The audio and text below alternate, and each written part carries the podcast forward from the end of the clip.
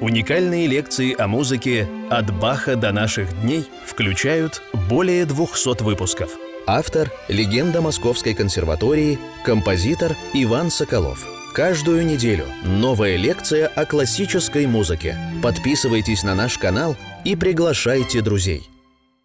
Дорогие друзья, мы начинаем 186-ю лекцию нашего цикла композитор Иван Соколов о музыке. И начнем мы ее с пятой прелюдии и фуги Шостаковича, опус 87, ре мажор. Это почти, наверное, самая известная прелюдия и фуга. Она не такая трудная технически, она ясная, светлая. И вот светлый Шостакович. Мы всегда знаем Шостаковича как какого-то ну, трагического, темного художника эпохи. Но, конечно, у любого гениального художника – композитора, поэта есть все настроения. Как Хиндемит писал, если композитор пишет траурный марш, не обязательно он во время э, написания этого траурного марша должен находиться в траурном настроении. Шостакович пишет, как и Бах, весь объем настроений, и ре-мажор традиционно тональность, связанная со светом. Вот видите, как Шостакович – меняет семантику тональностей в сторону большей традиционности по сравнению с прелюдиями. В прелюдиях ре-мажор, помните, было? Такая страшная, страшная, бешеная гонка, э, нетипичная для ре-мажора. А вот прелюдия из 87-го опуса.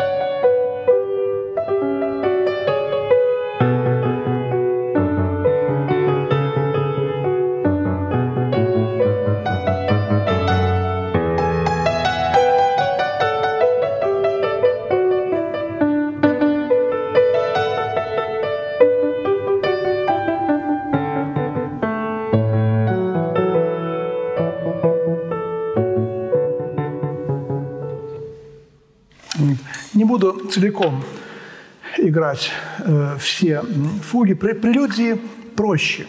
Прелюдии у меня остались в памяти. Играл я в 2006 году весь этот цикл, играл по нотам, читал в книгах, как писал Шостакович эти прелюдии и фуги Николаева рассказывает, Татьяна Петровна. Она была уже композитор, член Союза композиторов. 25 лет ей было, когда Шостакович писал э, в РУЗе, в Доме творчества, эту музыку.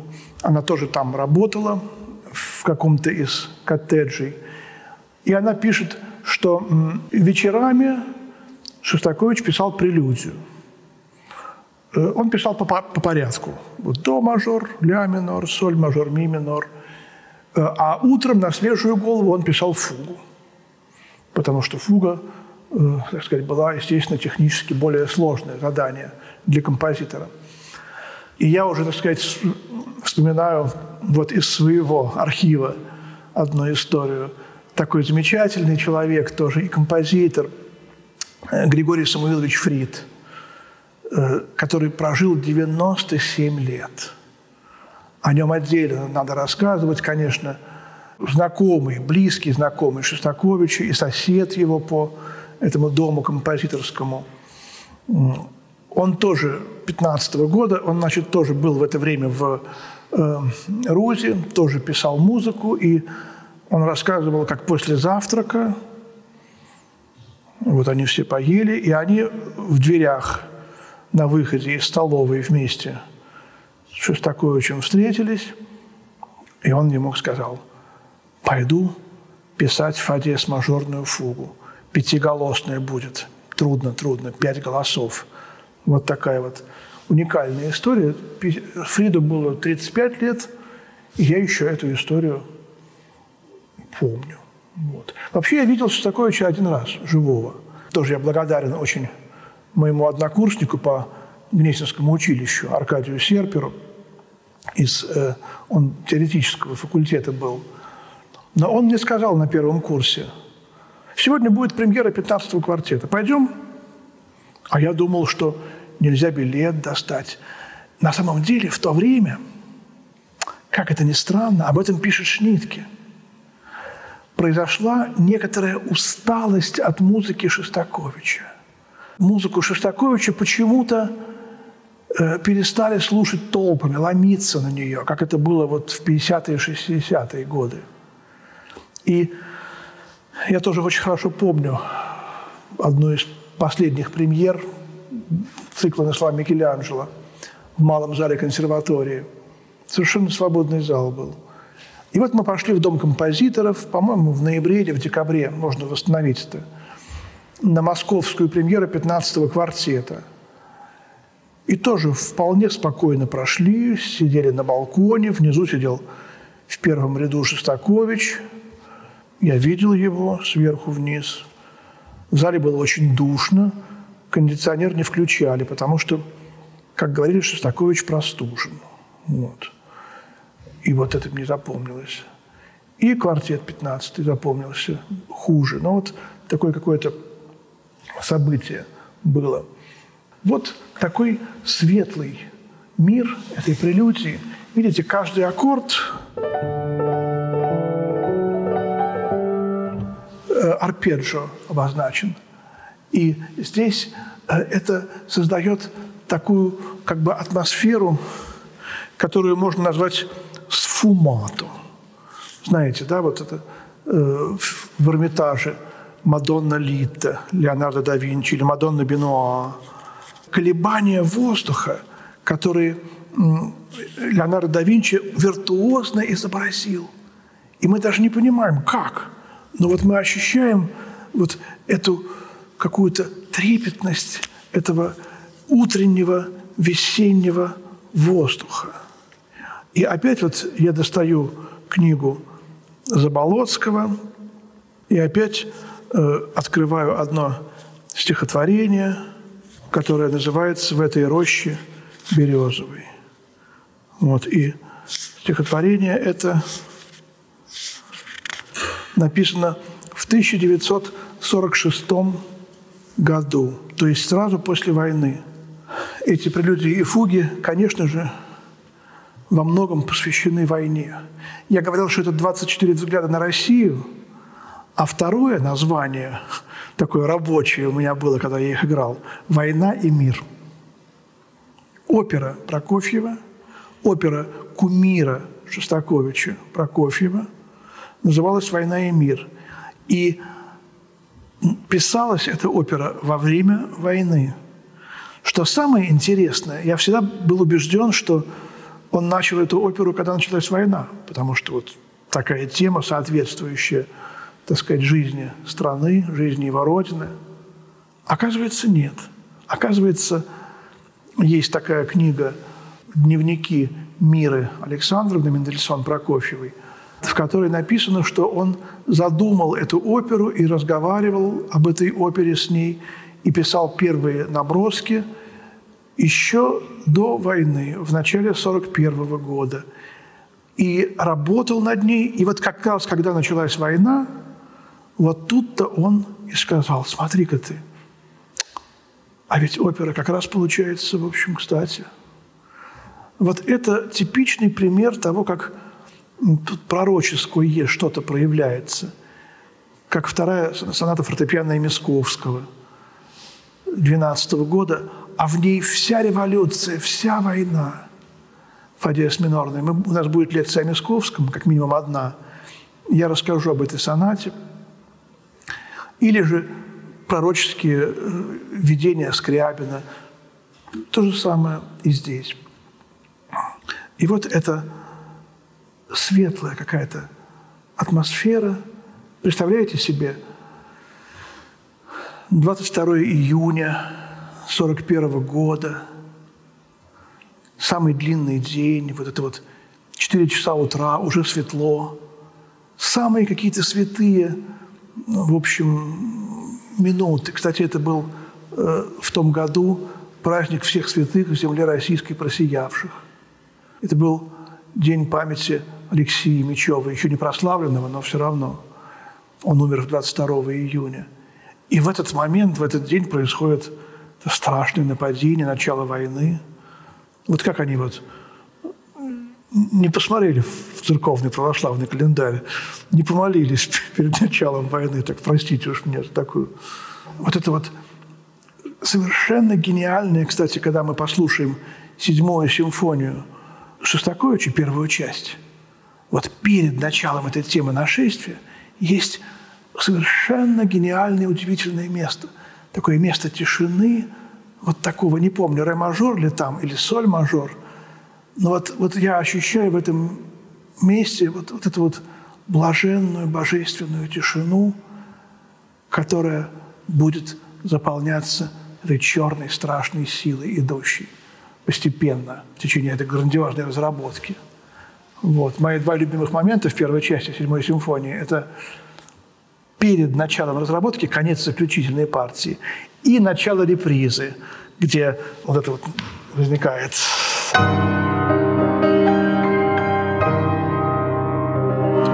гамма такая, тема сопротивления. Вот мне всегда просто, просто слезы наворачиваются от этой гениальной музыки. И вот это отражение войны – в общем, в музыке Шостаковича, безусловно, совершенно. Э, здесь у Заболоцкого тоже есть.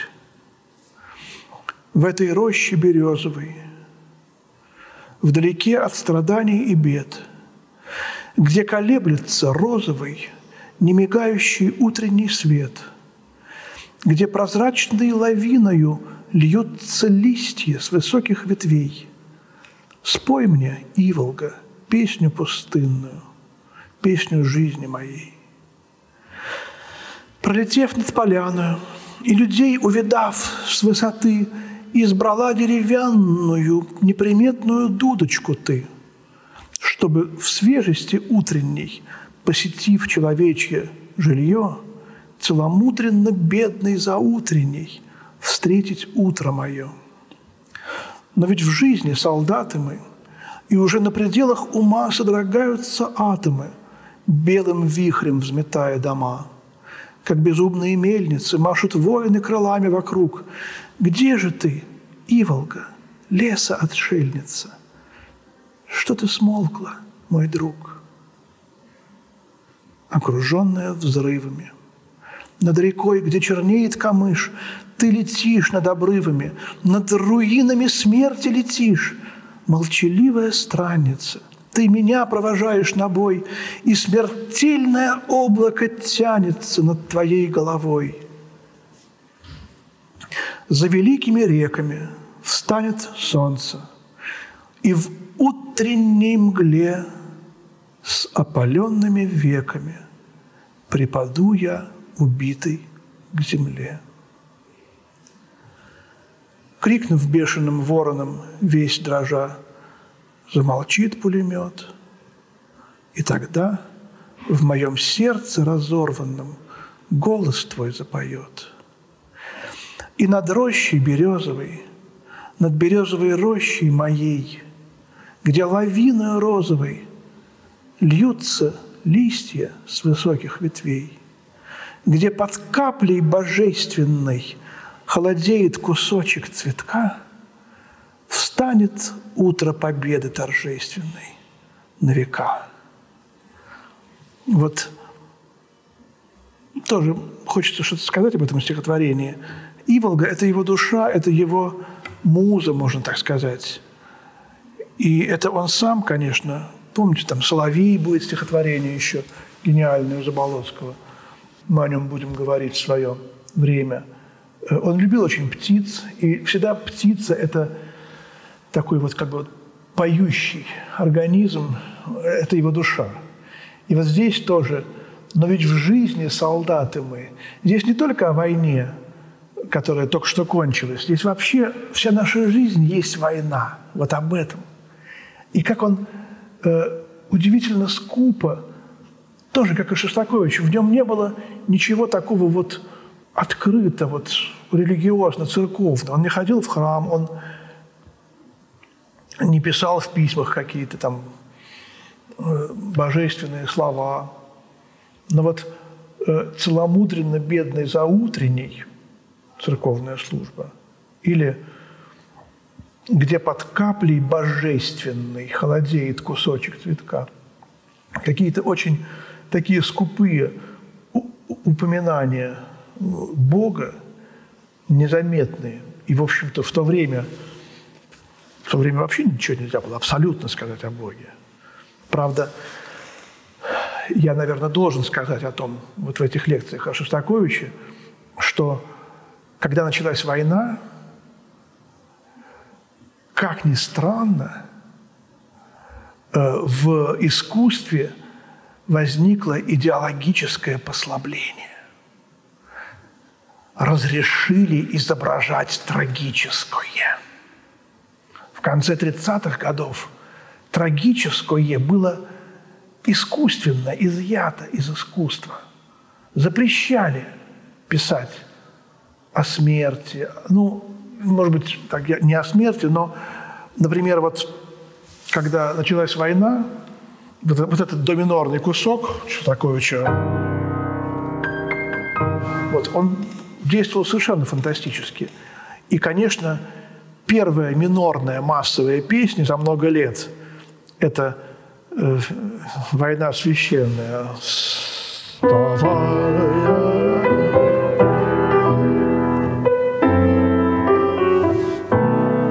Александрова.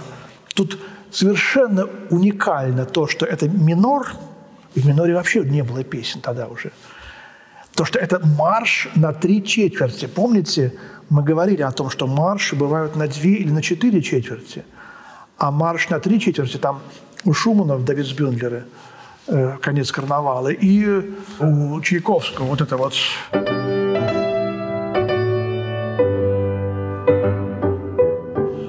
какая-то смертность этого марша на три четверти. У Сидельникова в «Лабиринтах» марш на пять четвертей. Это тоже новая страница вот в этом. Но как бы то ни было, здесь уникальный случай, тоже, что это массовые песни, вот то, что вообще мы о ней говорим, массовые песни в наших лекциях, она действительно невероятно большую роль сыграла вообще в музыке. Она поднимала на бой. И посмотрите, друзья,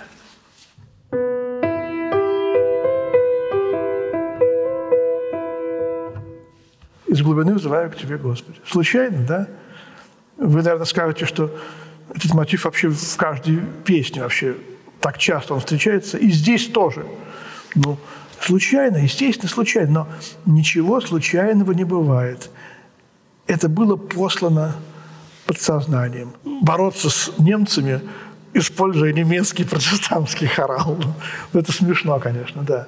И вот Шостакович говорит о том, что великая немецкая музыкальная культура, она здесь, в его цикле, восстает как образец э, того, что она пропитывается русской народной песней, русским духом, и в музыке, в культуре мировой, вечной возникает мир. Вот то, что было в 50-м году на конкурсе имени Баха. Вот. И вот эта фуга, которая тоже, как вы поняли, состоит из этого хорала. Видите, первая, пятая, шестая, да? И людей, увидав с высоты, избрала деревянную неприметную дудочку ты. Как деревянная неприметная дудочка. Что может быть, так сказать, более близко? Не знаю, вряд ли знал Шостакович это стихотворение Заболоцкого – ведь его почти не печатали в то время. Я думаю, даже это стихотворение, когда его впервые напечатали, уж точно не в 1951 году, Должанский говорит, что это диктант. Он говорит, что это э, фуга, урок русского языка, где учительница повторяет все несколько раз. Но это хорошая такая трактовка, семантическая.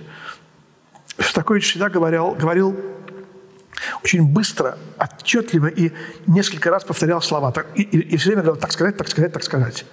Вот э, такая у него была манера речи. Вот здесь тоже все повторяется.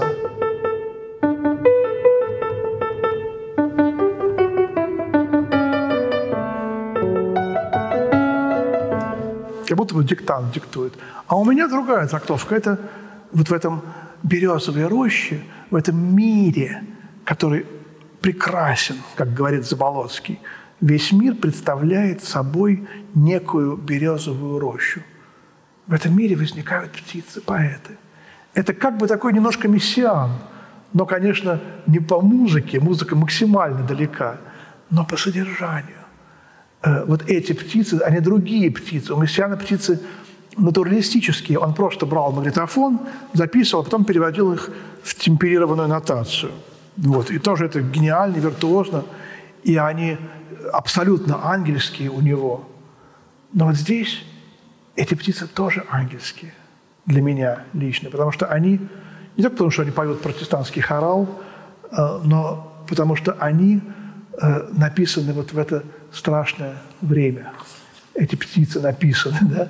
Это страшная музыка. Музыка, когда мало писалось музыки, мало кто после 1948 года мог написать что-то гениальное в это время. И вот шестая, последняя прелюдия и фуга с первой шестерки, э, которой он завершал первое отделение. После нее, ну, им подразумевался некий, так сказать, перерыв. Вот. И эта вещь медленная и трагическая. Вот тут, видите, э, четные, они все минорные. И прелюдия напоминает нам, с одной стороны, бичевание Христа. Помните соль минорный второго тома?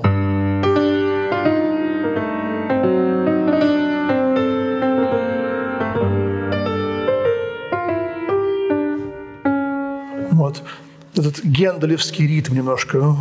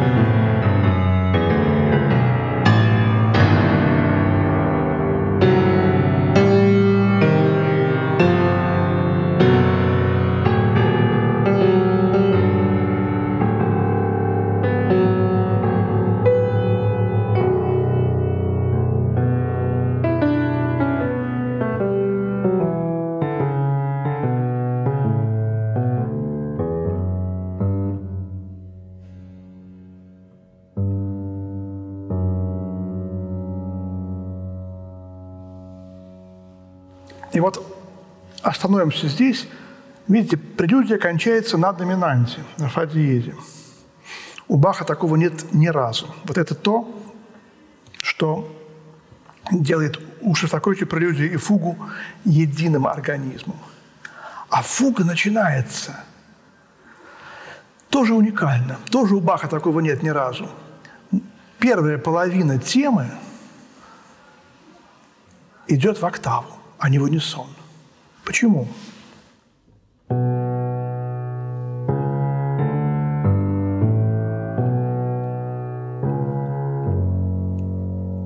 А вторая половина темы.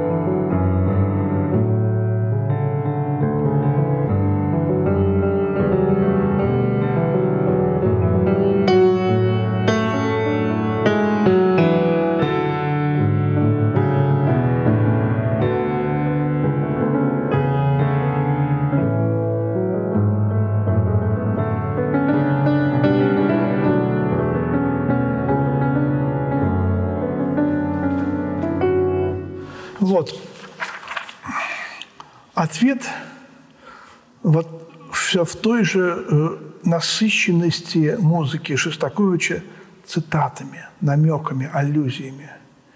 И неоконченная симфония Шуберта. Помните, конечно, начало.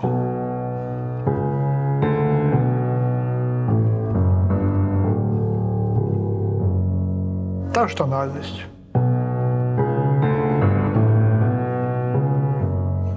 Почти цитата. И ему нужна была эта октава, чтобы подчеркнуть сходство с Шубертом. Э, си минор – тональность последней мессы, великой большой мессы Баха, тональность шестой симфонии, последней симфонии Чайковского. И у Чайковского, помните, а здесь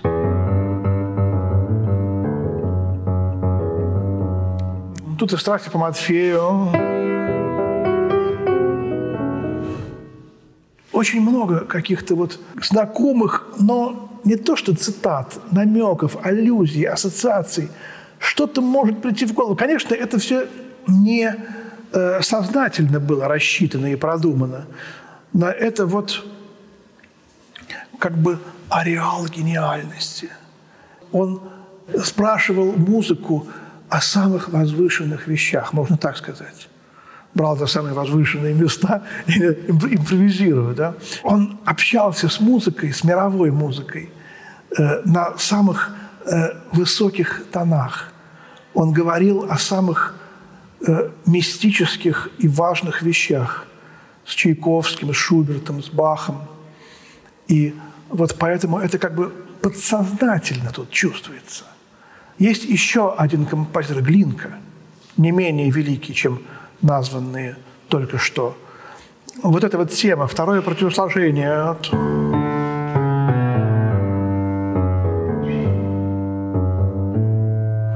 Это тоже аллюзия, цитата из Ивана Сусанина. Там есть такая тема.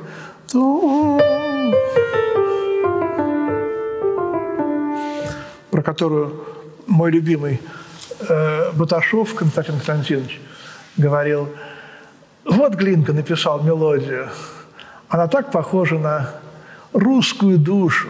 Как вот мы все говорим,